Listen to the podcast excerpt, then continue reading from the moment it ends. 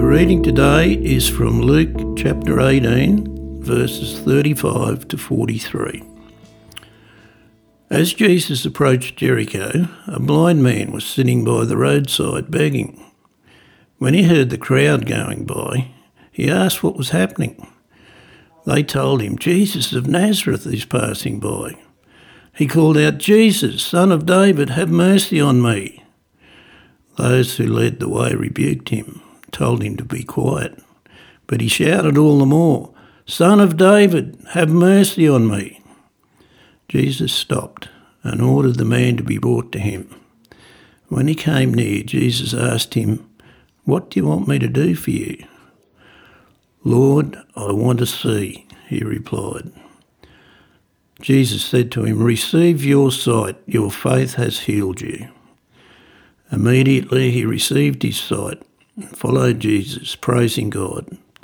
When all the people saw it, they also praised God.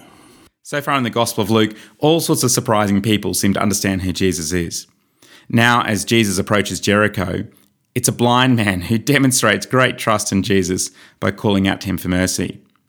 Note that it must have been a persistent cry, just like the story of the widow, for even when he's rebuked and told to be quiet, he keeps on shouting out to Jesus.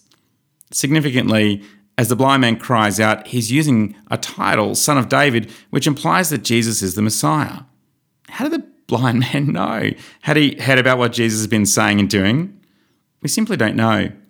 However, what's evident is that whilst the blind man might be physically blind, he has demonstrated a clear vision of who Jesus is. Even more, by healing the man, it's implied that Jesus is accepting the title which has been attributed to him.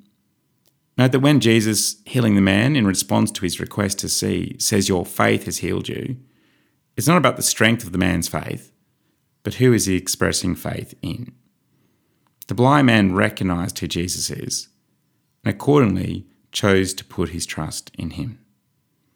Whilst there's no doubt that there was physical healing that day, we should also take heed that blindness is not only a physical condition endured by some, but a spiritual condition susceptible to all.